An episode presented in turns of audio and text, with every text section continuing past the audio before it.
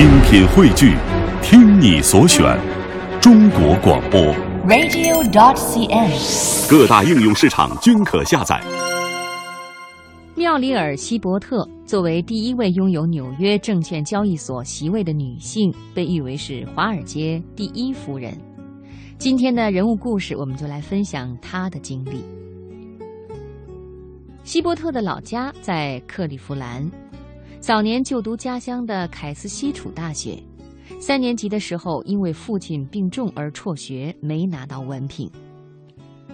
一九五四年，二十六岁的希伯特开着一辆破旧的斯蒂庞克汽车，兜里装着五百美元，一路颠簸到了纽约。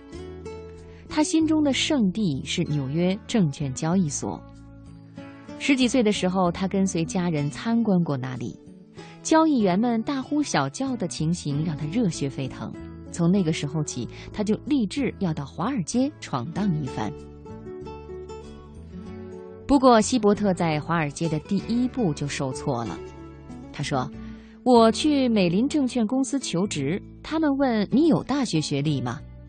我说没有。他们说没学历就没工作。我又去贝奇公司，他们问你读过大学吗？我说读过。就这样，他蒙混过关，得到了这个小经纪公司实习分析员的职位。”薪水只有每周六十五美元。当时他还有一个机会去一家公司当出纳，每周薪水是七十五美元，但是他咬牙选择了前者。他宁可放手一搏，也不愿意平庸的度过一生。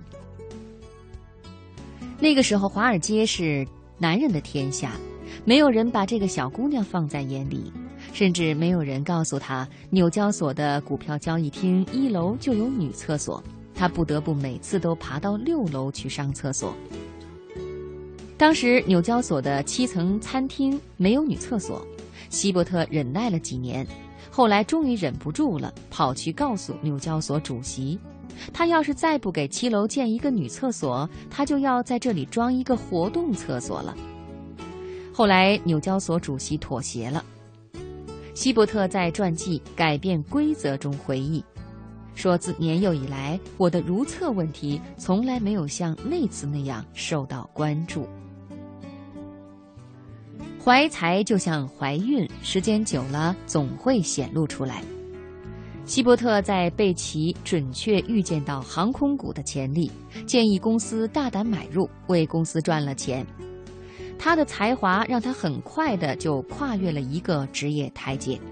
短短十年，他从证券经纪行最基层的分析员做起，成为明星级的证券交易员，迅速的当上了两家大经纪公司的合伙人，年薪高达二十五万美元，比入行时增加了七十多倍。在华尔街闯荡，最让希伯特感到痛苦的就是男女之间的不平等。他后来说：“我不得不多次换工作，因为他们付给男同行的薪水是我的两倍。”有一次，他寄出了求职简历，却杳无音讯。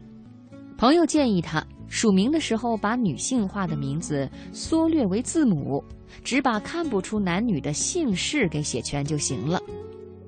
结果简历投出去以后，他马上就被雇佣了。当时华尔街有个华裔投资家叫蔡志勇，和希伯特关系不错。有一次，他问蔡志勇：“怎么才能够找到和男人薪水一样多的工作呢？”对方的回答是：“你别异想天开了，那是不可能的，除非你在交易所买个独立交易席位，为你自己工作。”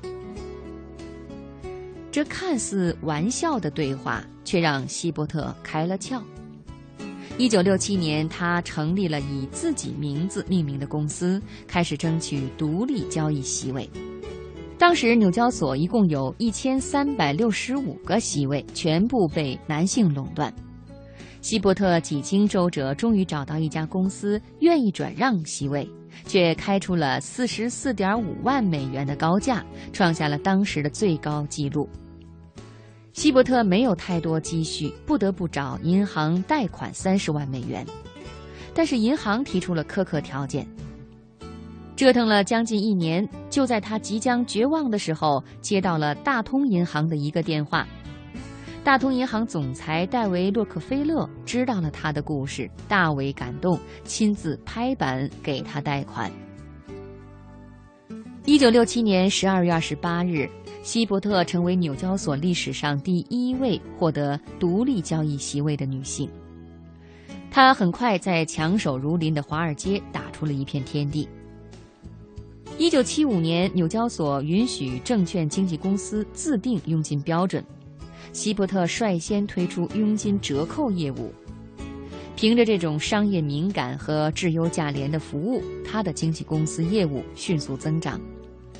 直到今天，他的希伯特公司仍然在华尔街拥有一席之地，在纽约、新泽西、佛罗里达和加利福尼亚州开了四个分部。